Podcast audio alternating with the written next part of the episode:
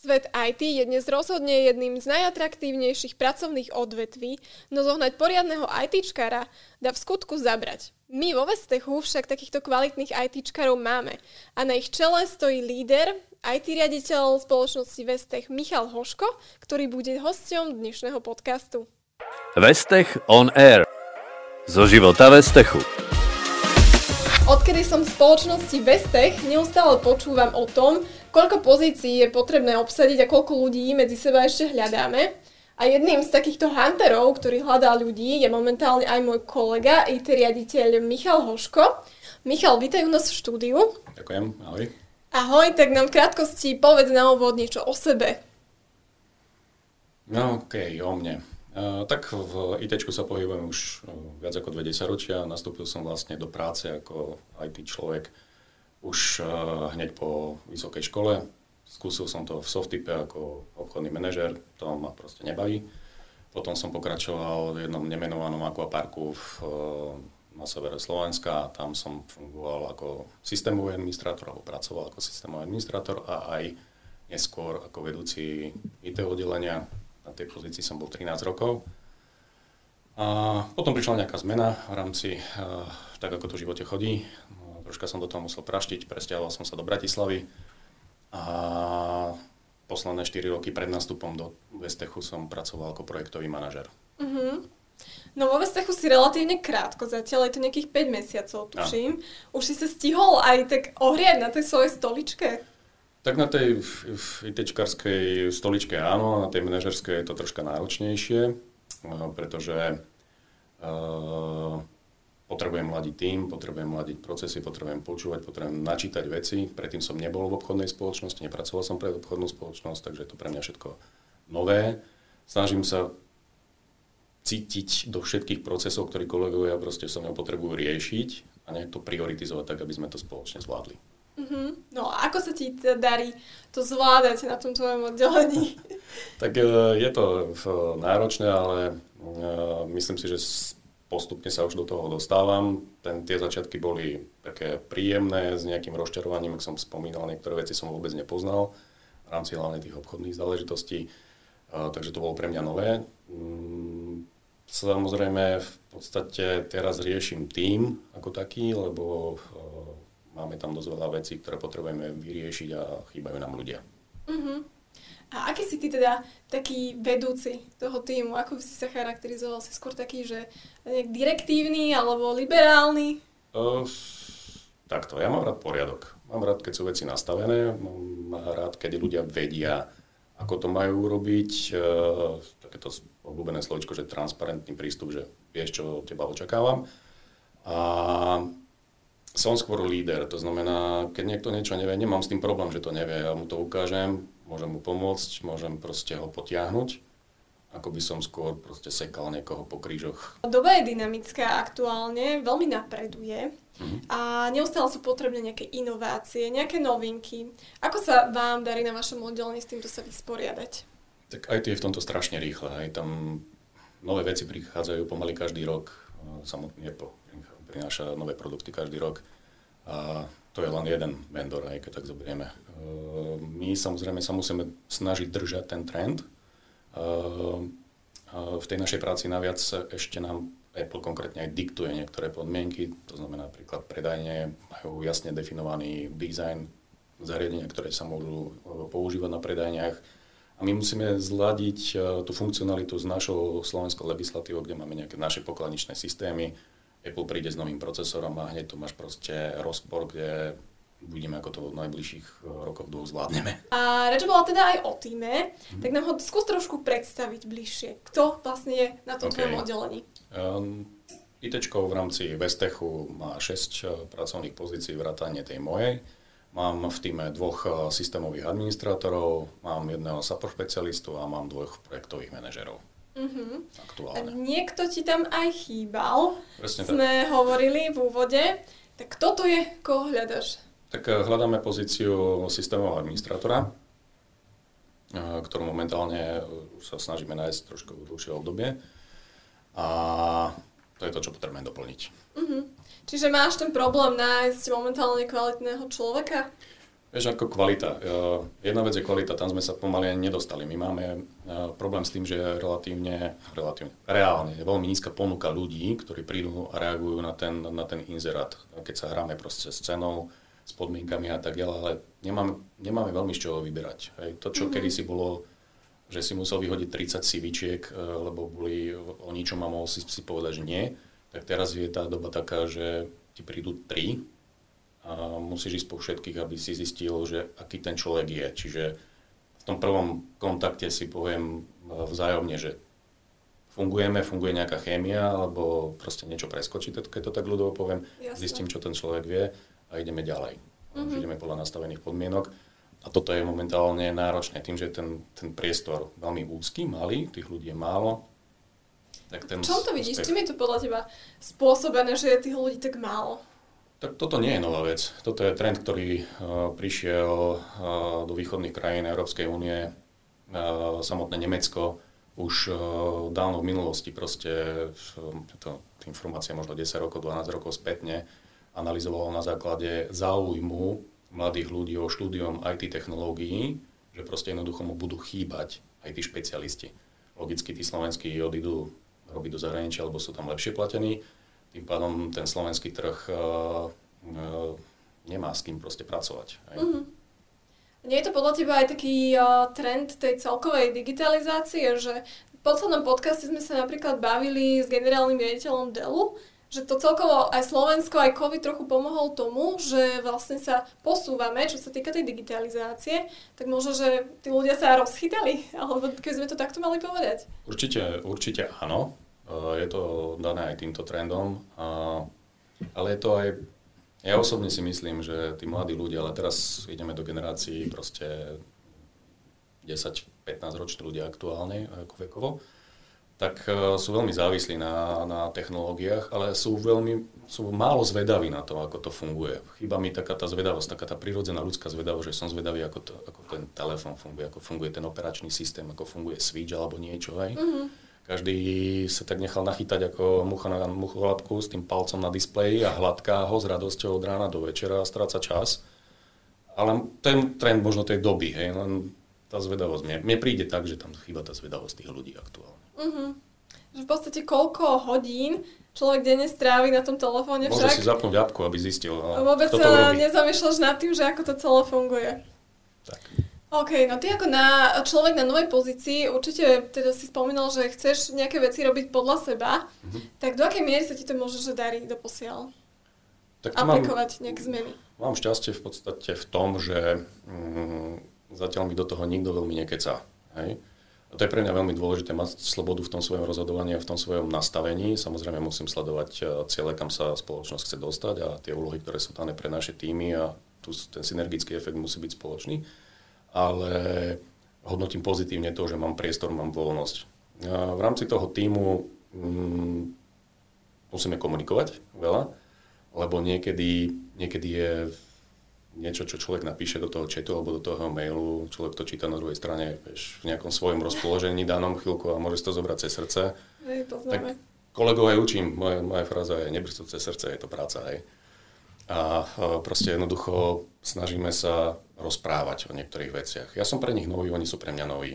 Hej. Ja chcem prísť niečím, chcem ich e, dostať na tú palubu svoju a musím ich nejako motivovať, musím ich ťahať. To je, to je moja úloha.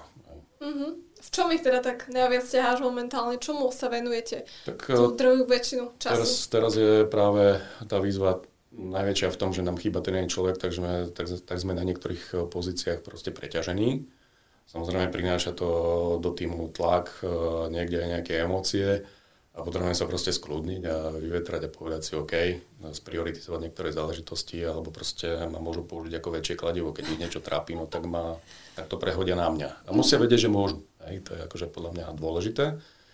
No a s čím sa tak ako najviac boríme je samozrejme e, celková prevádzka. No, nás moment, to IT naše má na starosti hlavne prevádzku všetkých uh, tých systémov a jej bezproblémový chod a tým, že máme rôzne, uh, rôzne funkcionality, rôzne technológie, ktoré sú navzájom poprepájené v rámci zákazníckých uh, systémov, tak samozrejme tých chýb a situácií, ktoré treba vyriešiť a treba ich vyriešiť promptne je dosť. Hej. Takže najviac nám zaberá čas práve ten náš hlavný ekonomický systém, ktorý sa v tomto, v tomto podniku používa. Uh-huh. A spolupracujete teda výlučne iba e, s Vestechom, alebo robíte nejaké aktivity aj pre naše ostatné spoločnosti? Jasné. Ktoré spadajú pod Vestech. Vestech IT uh, supportuje Vestech SK, Vestech CZ. Supportujeme uh, iStores, SK, iStores.cz, čiže predajne. To je proste naše gro. Potom máme spoločnosť Arašid, kde máme samostatné IT, tam máme dvoch kolegov. S nimi nejako úzko spolupracujeme v rámci nejakých spoločných úloh, pretože Arašid sa viacej integruje do, do našich ekonomických systémov aktuálne. A samozrejme spolupracujeme s našim datovým oddelením, Palo Halper, ktorý tu už bol na vstupe. A dáme tam ešte spoloč- máme tam ešte spoločnosti Swiss a Logicworks. Uh-huh. A to sú spoločnosti, s ktorými chcem potom spolupracovať v budúcnosti, keď príde na nich rád. Okay. A tieto IT systémy, to sú vec, ktorá nikdy nespí. Tak a vy ako si teda rozložíte, ako si viete rozložiť tie zmeny počas noci, počas sviatkov, mm-hmm. počas dovoleniek? Ako to u vás funguje? Tak uh, máme, máme dve, dve cesty, ako to riešime aj v podstate. Prvá je monitorovací systém. Ten proste nám robí dohľad a informuje nás o stave napríklad serverov, že či je všetko v poriadku, alebo či práve niečo sa deje, uh, nazvem to nekale, hej, tak ľudsky. A potom ten ajťak proste musí reagovať. Čiže keď príde nejaká notifikácia o nejakej chybe, no tak je to noc alebo niečo, musíme to vyriešiť, aby to ráno pre všetkých našich kolegov pracovalo a fungovalo.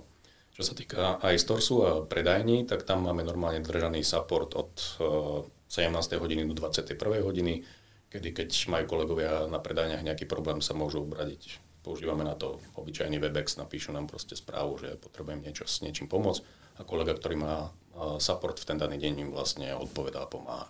To isté riešime cez víkendy. Mm-hmm. Takže asi tak nejak.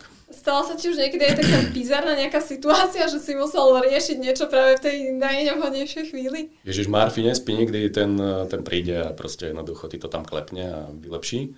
Takže áno, to, to sú zákony schválnosti. Že Aj prezradíš, že aká to bola? Ja si ako nespomeniem teraz hneď takto rýchlo z hlavy, ale to si väčšinou niekde na ceste, kde nemôžeš, aj e, proste riešiš, šoferuješ, alebo proste najčastejšie to býva v rodine, keď e, máš nejakú oslavu a e, musíš otvoriť ten notebook potom cítiš tie pohľady, tie nože virtuálne zapichnuté v tele, že zase si za tým, hej. čo s tým robíš, teraz tu máme proste, máš tu svokru, venuj sa jej. No, tak ale to môže byť zase aj dobrá výhovorka občas pri tej svokre, nie? Nepôjdem do týchto vôd. dobre, dobre, necháme to tak. A venujeme sa teda tej pracovnej časti, ty ako vedúci a tvoje vízie do budúcna. Máš nejaké? Ako to vidíš? tak je mojou úlohou mať vízie a ich stretať ich e, v podstate s nejakými víziami, alebo s jasnými víziami proste našeho e, majiteľa. Takže áno, mám nejaké vízie. Neviem, či môžem o nej rozprávať nejak úplne, že či chceme nejaký detail povedať. Tak môžeme tak všeobecne, aby sme zase veľa neprezrádzali. Tak uh, určite by som chcel dostať na palubu viacej Microsoftích produktov v rámci celého týmu. Mm, a to bude asi stačiť pre túto chvíľu. Dobre. Uh, kolegovia teda rozprávali, aj Pali Halpert spomenul, že vy si robievate svoje také IT team buildingy. Mm-hmm. Tak skús nám približiť, že ak to prebieha. No, úprimne, ja som ešte nebol súčasťou žiadneho. V podstate budem súčasťou, teda keď som bol som prvého team buildingu, keď som prišiel, to bol myslím, že hneď druhý deň alebo tretí deň, ako som nastúpil, tak sme boli na prvom team buildingu. Ale to ešte som nikoho nepoznal, bol som tam taká akože postavička, že každý na mňa pozeral, že či si na tej správnej svadbe. A, ale teraz máme príležitosť, máme v podstate tento týždeň team building a sami my, sami v tom týme ešte sme takú príležitosť nemali. Čiže mm-hmm. viem, že kolegovia moji predtým chodili na team buildingy, ale ja som ešte s nimi nebol. Ale chcem ich na niečo vytiahnuť. Som to teraz tento týždeň navrhol, že pôjdeme do jazera sa kúpať. do jazera? Áno. Teraz ako do zimy. Áno, teraz Ty do zimy. otužuješ? Áno. A koľko tak vydržíš v tej vode? Tak tam je pravidlo, uh, aká je horúca voda, tak plus 2 minúty alebo 3 minúty si dávaš e, k tomu, k tej, tej teplote. Čiže keď je dvojstupňová, tak 5 minút by si mal vydržať. E, ja som s tým začal počas covidu. Mm-hmm. Počas covidu som bol, v podstate pred covidom, ak sa začalo to šialenstvo, už som bol rok na home office. Potom ma covid donutil byť na home office, že som bol 2 roky na home office, čiže pre mňa to bolo strašné veľké vykúpenie, že vypadnú niekde vonku a so mm-hmm. susedmi sme sa flákli do tej studenej vody. A ja som človek, ktorý má rád chlad. Hej, takže teplo znesiem počas dovolenky, stačí mi to na dva týždne a potom stačí 25 stupňov, viacej nemusí byť vôbec, ale tá voda ma baví. Mm-hmm. A malo to pre mňa benefit, malo to pre mňa, teším som sa na to, strašne som sa na to tešil, to je pre mňa dôležité, aby som sa mohol na niečo prirodzene tešiť. No mne je zima, keď si to iba predstavím, takže... Môžeš s nami, môžeš to vyskúšať, uvidíš. Teraz má ešte 15 stupňov, včera mal 15 stupňov, takže Radšej nie, ďakujem. Ďakujem za pozvanie, radšej ten team building. okay. Uh, no dobre, ale už sme sa dostali teda trošku aj do tej tvojej uh, súkromnej časti. Hmm. Tak nám môžeš prezradiť možno aj nejaké iné tvoje voľnočasové aktivity, čomu sa venuješ? Uh, tak uh, mal som uh, nejakú takú voľnočasovú aktivitu, takú vážnejšiu, predtým, než som sa presťahoval do Bratislavy. Uh, to bolo také RC modelárstvo, robil som proste modely veľkých vrtulníkov. Ale teraz ma to späť na znova tak ťa, už som si našiel tak viacej čas, priestor, už sa usadíš sa, už by sa to znova dalo, tak možno s tým začnem, ale ja som rád vonku, som rád eh, v prírode, v lese, čiže keď mám priestor niekde sa ísť prejsť na 2-3 hodiny niekde po lese, tak to je, to je čas, ako chcem tráviť, hej, sa proste niekde hýbať. Čo v Bratislave troška náročnejšie, ale ale zase máme, sa, tu, máme tu nejaké lesy. Nájdeš si spôsob, určite Treba hľadať spôsoby, nevýhovorky. Tak, Uh, blíži sa koniec roka. Začínaš už aj hľadať nejaké vianočné darčeky, alebo si ten typ človeka, čo to 23. naháňa niekde v predajni ešte? Nie, nie, ja som počúvač. Ja som v tzv. nahrávacom režime, to volám pre seba.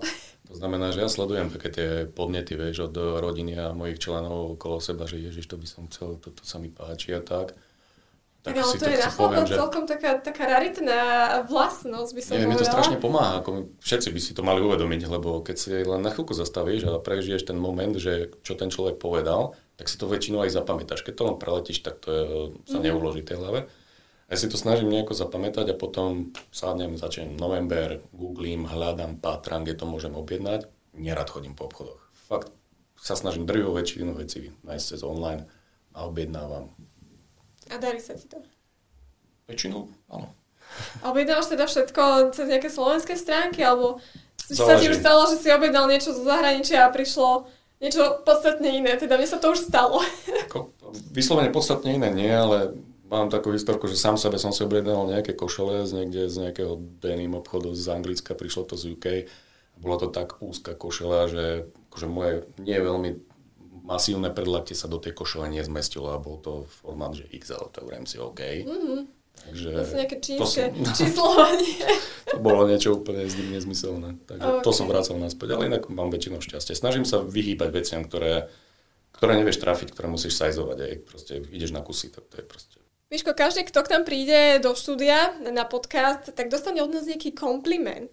Tak aby si nebol výnimkou, musím ťa pochváliť, máš veľmi pekné tenisky. Ďakujem. tak ďakujeme, že si ich k nám zobral a ďakujeme, že si prišiel do našho podcastového štúdia. Dúfam, že sa ešte uvidíme niekedy v ďalšom podcaste. Určite. A s vami sa vidíme opäť na budúce. Ďakujeme za sledovanie. Majte sa.